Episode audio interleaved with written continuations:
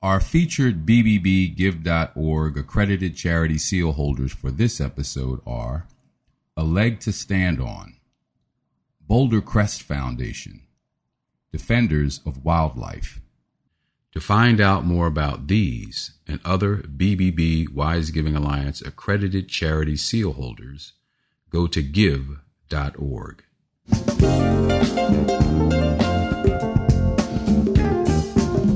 You're listening to the Heart of Giving podcast with Art Taylor, powered by BBBGive.org. Here we explore the motivations that form the basis of giving and service. We inspire generosity and celebrate the transformative effects that giving and service have on the human spirit and on community. The conversations featured on the podcast also uncover giving strategies that educate and provide tools to help listeners make impactful gifts of both their time and money. We hope you enjoy this episode. Welcome to the Heart of Giving podcast, powered by BBBGive.org. Give.org is the nation's standards based charity evaluator, and it's your one stop source for information on giving and reports on the most asked about charities. I'm Art Taylor. Those of you who know me appreciate that I'm really into learning. And I want to make sure that I'm up to date on the latest information that can help me with the work that I'm doing, both at the Wise Giving Alliance and my other volunteer responsibilities. Some of you also know that for the last six years or so, I've been teaching at the master's degree level at Columbia University's School of Professional Studies in the Nonprofit Management Program. And one of the reasons I'm teaching is that back then I was recruited by my good friend and guest on the show today, Cindy Lott. Well, if you listen to a previous podcast that we've done together, you'll know that she is one of these people who's always in the middle of getting something new off the ground. And she pops in and sprinkles her magic onto projects. They take off and then magically she moves on to the next thing. Now, those of you who were kids around the time that I grew up would imagine someone like Mary Poppins. She just pops in, fixes something, or creates something new. And then once it's settled and ready to go, she moves on to the next thing. Well, she's at it again. She's at it again. And as it turns out, the Lilly School of Philanthropy at Indiana University has decided to create a Phil D program that is a doctors in philanthropic leadership program. And guess who's been asked to help develop this new program? You got it. My friend and our guest, Cindy Lott. And I'm happy to report too that I'll be teaching in this program. And so we thought it would be great to bring Cindy on just to talk about this latest venture and why the Lilly School, in fact, decided to launch it. Cindy, welcome to the Heart of Giving podcast. Uh, Art, it is so wonderful to be here with you again. Thanks for having me on today. So, Cindy, let's jump into this first question of why did the Lilly School decide to do this at this point? And, you know, we all appreciate the importance of leadership, especially now. I'd like to link what you believe is the importance of leadership with this this program that you're now a part of. Well, I'm very honored that the IU Lilly Family School of Philanthropy asked me to come and help them launch this program. It's actually been years in the making. For some of you who may know a lot about the Lilly School, you won't be surprised that they are once again venturing into something new. For your listeners who are maybe not as familiar, I first encourage you to, to head to the IU Lilly Family School's website, um, which is under redevelopment, as most websites seem to be these days. But soon there'll be a separate separate piece around the school and then a separate piece around the actual research. The Lilly Family School of Philanthropy was the first school of philanthropy in the world. It may be the only one at this point still. And they offer undergraduate degrees in philanthropic leadership and studies. They also have master's degrees both uh, on campus and online. But they importantly started the first PhD in philanthropic studies. And that remains the one in the world. We have amazing students, we have amazing faculty.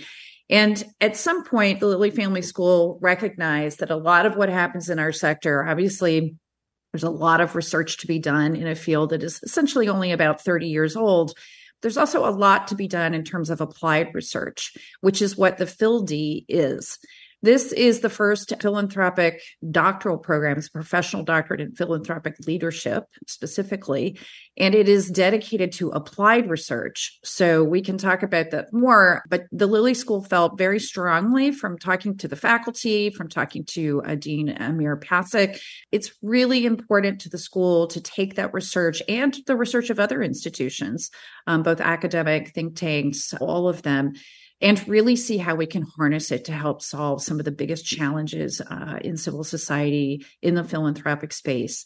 And philanthropic space, that arena is defined very, very broadly by the school and by the PhilD program to encompass all of philanthropy, nonprofits, et cetera, and including partnerships with for profit and also government. So the role of the philanthropic uh, sector and how we can think about solving some of these major challenges through evidence based proposed solutions. So it is a commitment on behalf of the Lilly School, not only to the students who are all mid career, senior career, senior level career professionals uh, and executives for most part.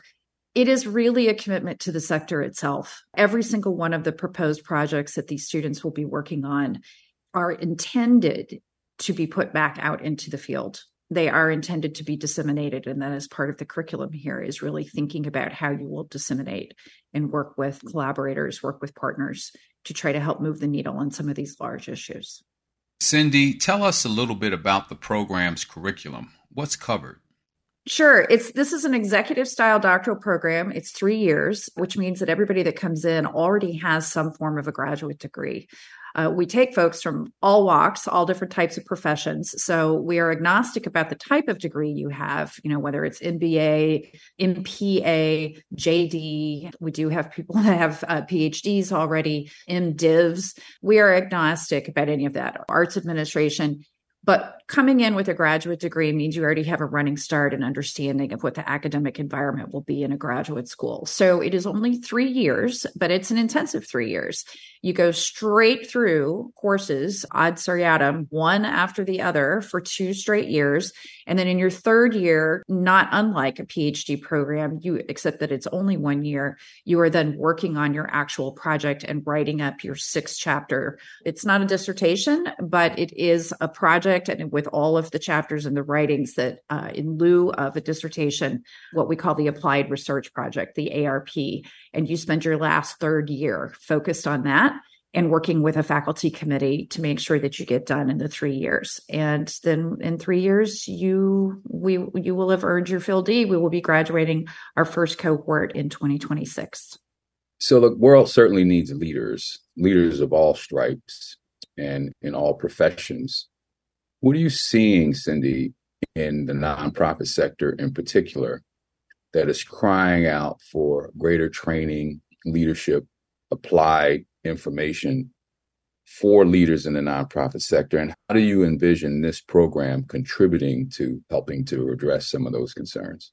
I love this question. One of the greatest attributes of our sector is that it is so interdisciplinary and that it has so many fingers and so many pies, if you will. I always have said that name a sector and I will tell you some nonprofit aspect that goes on in that sector.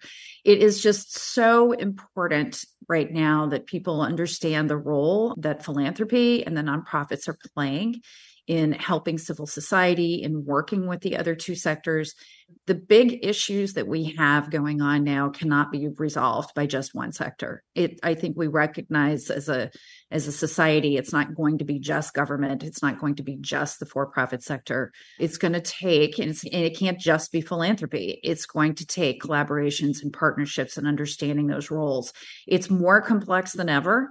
The nonprofit sector also has a lot of structural uh, complexity to it. It takes a lot to understand the different forms, whether that's legal form or in terms of the way that financial resources move through our sector globally in particular, how to get resources to specific communities uh, that may be underrepresented. There are so many challenges right now. It goes beyond management, and good management is certainly needed, but it's actual leadership in trying to envision what is coming. I know that you've spent a lot of time thinking about future state of this sector and I think that plays a big role here in leadership is thinking about where we're going to be not only in 50 years but in 150 years as lots of other things are changing around us. This particular degree has three prongs and it's all in the name of the program. It's philanthropy, leadership, and it's inquiry. So I often have said to our students who are very seasoned, we all appreciate opinions. We appreciate their well informed opinions. But what we're after in this program is actual evidence based proposed solutions. And this applied research aspect of this program, we take very seriously that students are to be looking at actual data and evidence and research that's being produced not only at IU, as I mentioned, but other institutions, and really seeing how they can harness and apply that research to these big challenges that they as leaders have seen. I think it's going to be really exciting to see what their projects all look like. We have 19 students right now in this cohort, this very first and inaugural cohort, and it will be amazing. I've worked with all of them as their first faculty member and and watching them and working with them even as they move through the program with other faculty and it's going to be fascinating to see how these projects get deployed, if you will, out in the sector. Well, I had a chance to meet the students and they're all fantastic. But what really struck me was that while we can all agree that studying at this level is a privilege, the students, for the most part, have not come from privileged backgrounds. This is an incredibly diverse group of people taking this program, and I wanted to just hold that up. Was this intentional, and how did you recruit these students? Yeah, I mean, the cohort model is very important to this entire program. It is an asynchronous program. It has a lot of synchronous optional aspects to it that you can join in as much as you can, both within the program and also within the school and even with IU Beyond. But the cohort aspect of it makes it just really uh, that much more important that the cohort really feel like they are cohering, as it were. And they have. It's been astounding watching them as they support each other. They really get to know each other. When we're looking at admissions, we're looking for really far reaching aspects of different types of projects. Everybody, when they apply, has to at least give us some idea of what their proposed project would be, what area they're looking to study and to then move forward on. And so we're looking for a good mix of those projects.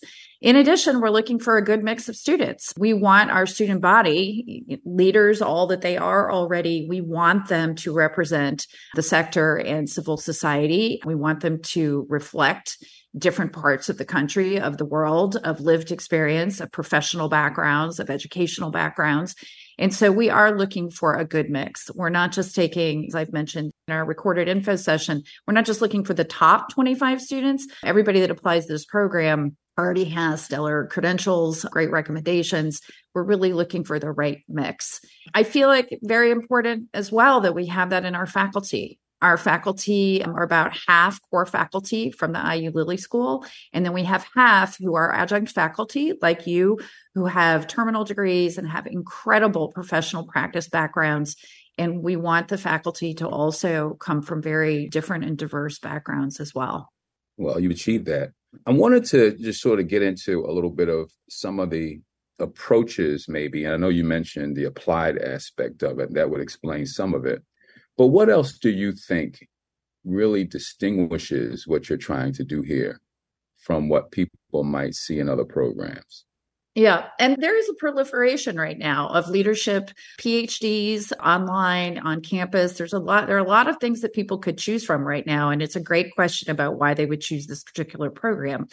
When we're looking at students, we're looking for folks that have not only a background specifically in the nonprofit or the philanthropic sector, but also if they have worked in the other sectors, but worked for a long time alongside the philanthropic sector. We want to make those bridges. We want to help develop those in a shared language so that we can be working together and collaborating on some of these major, major issues in society. As I mentioned, you know, this field is not that old. It's only been about 30 plus years that it was really, quote, recognized as a field. Our researchers in the field that come with PhDs, they come from all different aspects of interdisciplinary study But they've created, and particularly at IU, there is kind of the intellectual cache of, of a place that ha- holds so much research and so many researchers in this space. Now the question is, what can we do with this? now that we have data which did not exist in the same way as it did you know 50 or 100 years ago in this space and in particular there are a number of data initiatives in our space right now on the nonprofit platforms that are being created the national center on charitable statistics at urban institute where i'm also a fellow that is being relaunched there are all sorts of platforms for data aspen institute Cinthia Schuman Ottinger, who's been working for a long time on federal data in this space what are we going to do with all this data now? The question of really harnessing it and saying, what can we do? Who could do this? We are picking leaders here to come with ideas of projects that they have seen as they have walked many around many blocks professionally in their careers about recurrent issues or new challenges that they have never seen before in their careers that are now popping up. We want them to identify those and now go in search of all of that good data that has been created in the last decades and really bring it to the sector with some proposed solutions. It's not because they're going to solve everything with just their project. No one is under an illusion of that, although it would be lovely if we had some that turned out that way. What we talk about in this program is next stepping something of building on initiatives that have been done before and assessing and appraising those initiatives and then saying what would be the next thing that we need and one of the gifts i've told the students um, even in my class and i know when we talk is that it's not only about what literature and research is already there when they do their literature review for their project they also will include a practice review of these previous initiatives that have been done it's not just to say did it work or did it not? But what can we now do for the next step that will help move it forward? And part of that gift is also saying to researchers, here's what we actually still need you to research, of holding up research gaps that say, we're practitioners in this space, and what we really need you to research is X. And that is part of what they are also doing in this project is giving something back to the research community to say, here's what we really need in order to continue moving forward to help solve X issue that we've identified. I'm really glad you brought up this point about what's next.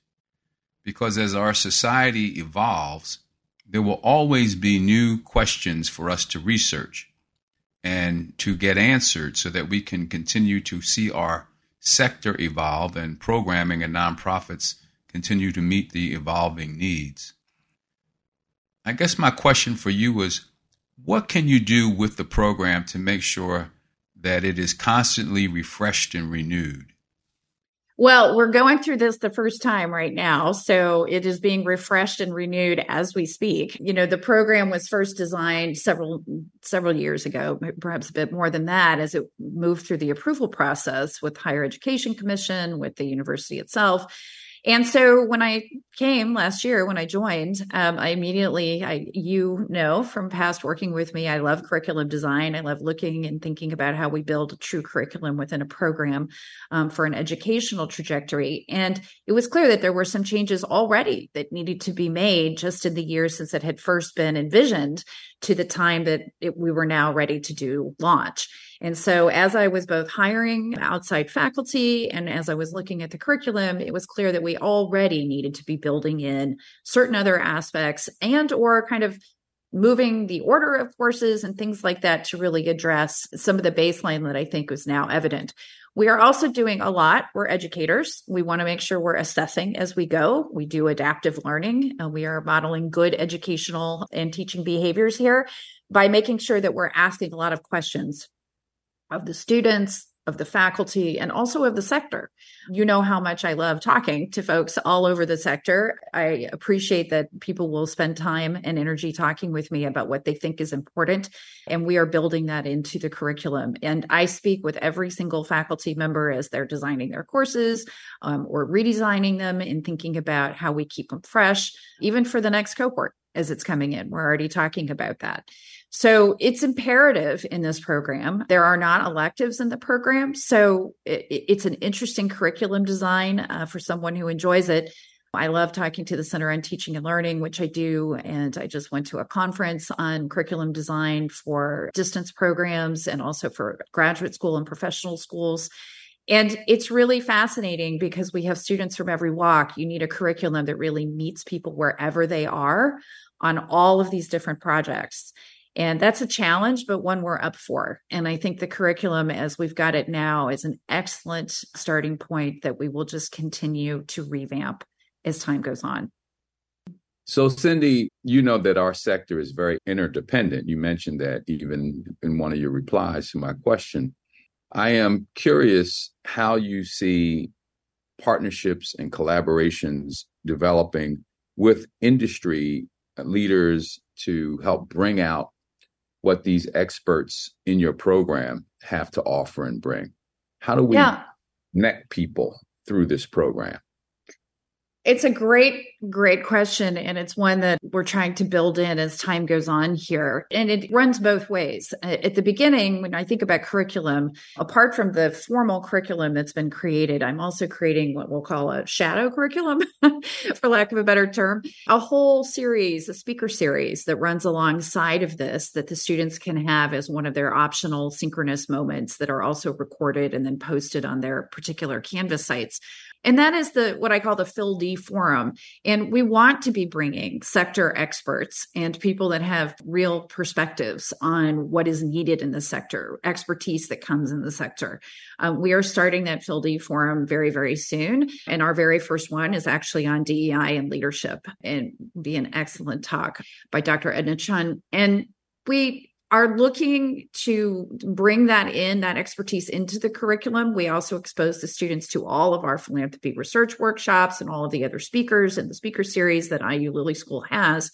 And I will also just mention we're always looking for partnerships. This is one aspect of collaboration we would love also, which is fellowships and frankly resources for bringing students who otherwise cannot afford to do the program as a state university, it's still much more affordable than a lot of other programs, but it's still a big investment, both in time and financial resources for, for the students that join. And we would welcome any fellowship opportunities. We have had some. Balsius Family Foundation has been very good about this, and Lilly School is also supporting some of the students, but we welcome that. Then, on the other end, as we are thinking about how we will disseminate these projects and solutions, we are asking and requiring of the students that they do public presentations, that they invite their own networks, that they go find speaking gigs, that they actually do some aspect of publication, even if it's not for the entire project, but some aspect, even within trade publications, of really explicating what the issue is that they've been working on for these years, what it is that they are putting out in the sector. So, again, dissemination and distribution of proposed solutions is actually an integral part of this program. We have an entire course that will be really focused on having students make a plan for that so that they will have that at the ready for their third year. And within that, it means we hope that we are connecting students to the conferences for various associations, to leadership in different areas, whatever their particular project area is we have students working on projects on a very, very broad range. So there's no one particular way to go about dissemination and collaboration on these issues but they will have to make a plan, whether it's in higher education projects, whether it's in the arts, fundraising, policy, whatever their particular area is, they will have articulated who their audience is and who they would like to be reaching out to.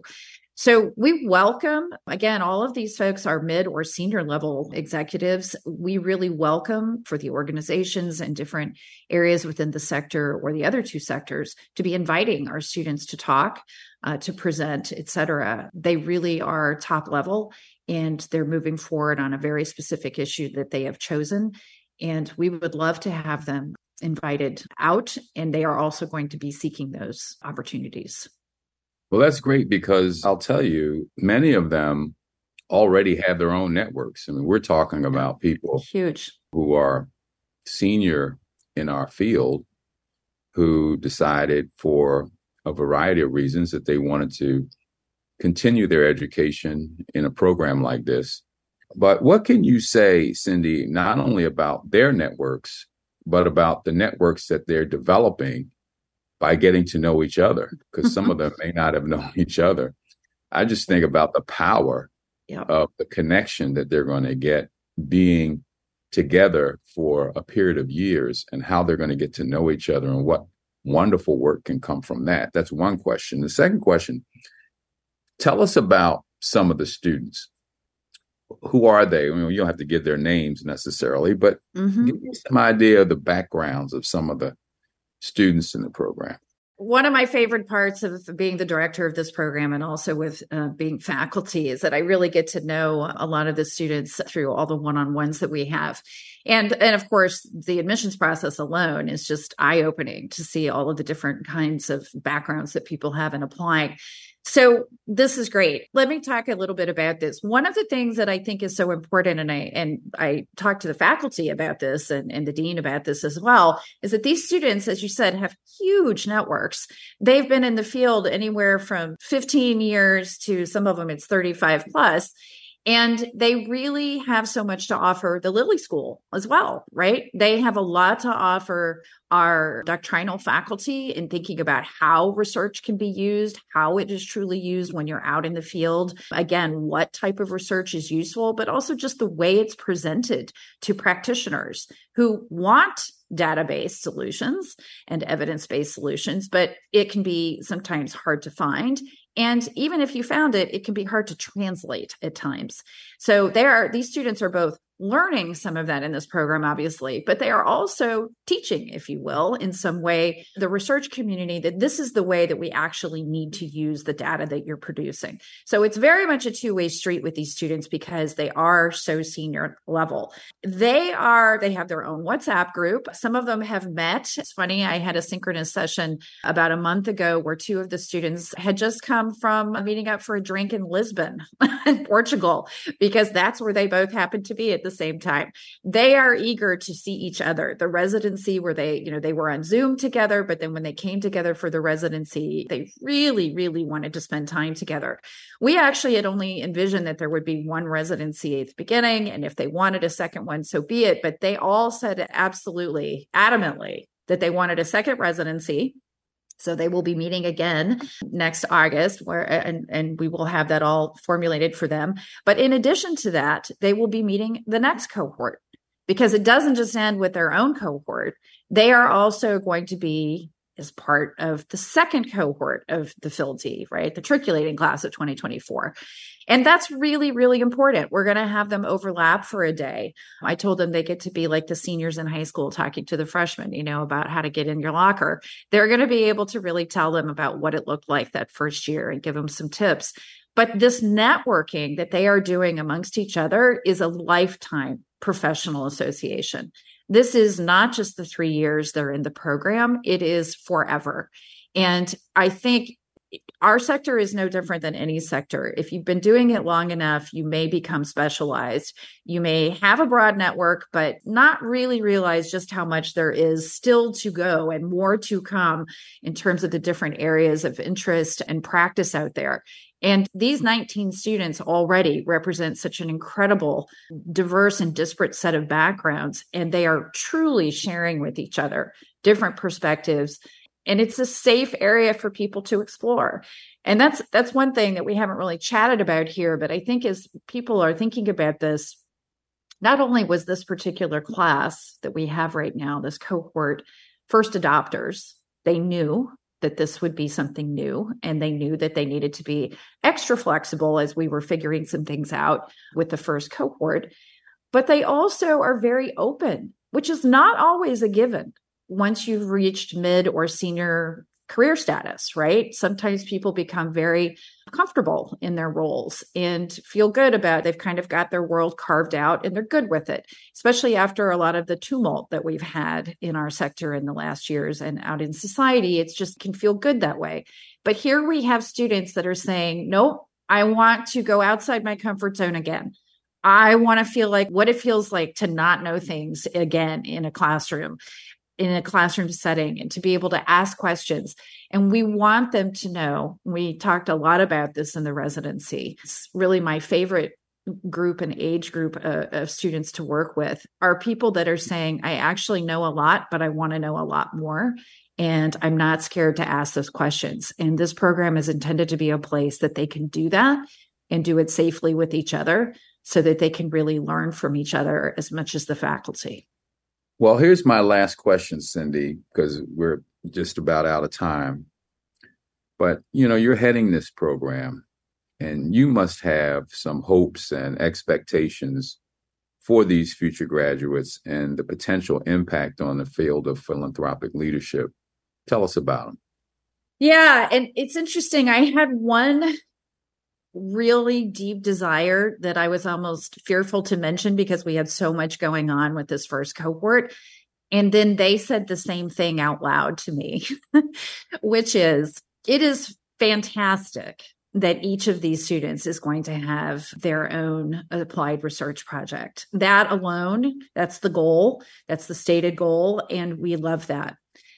But I also feel strongly to your earlier question, Art, this group of students, any cohort of students at this level, just it's so powerful. I believe the word you used, and can be, can be so powerful to think about what they could accomplish if they put their minds on one thing together. And kind of in the back of my mind, I thought, well, maybe by the second or third cohort, we could have them thinking about an overall project that they may be able to talk about or at least opine about or really give their perspectives on as a group, not just their individual projects. And sure enough, it did not take probably two months into the program before the students themselves raised this with me. And, you know, one of the topics, as an example, that really is a big deal is how do we define philanthropy? And mm. what is considered equitable? Oh, you know, equity and ethics underpin everything in this program.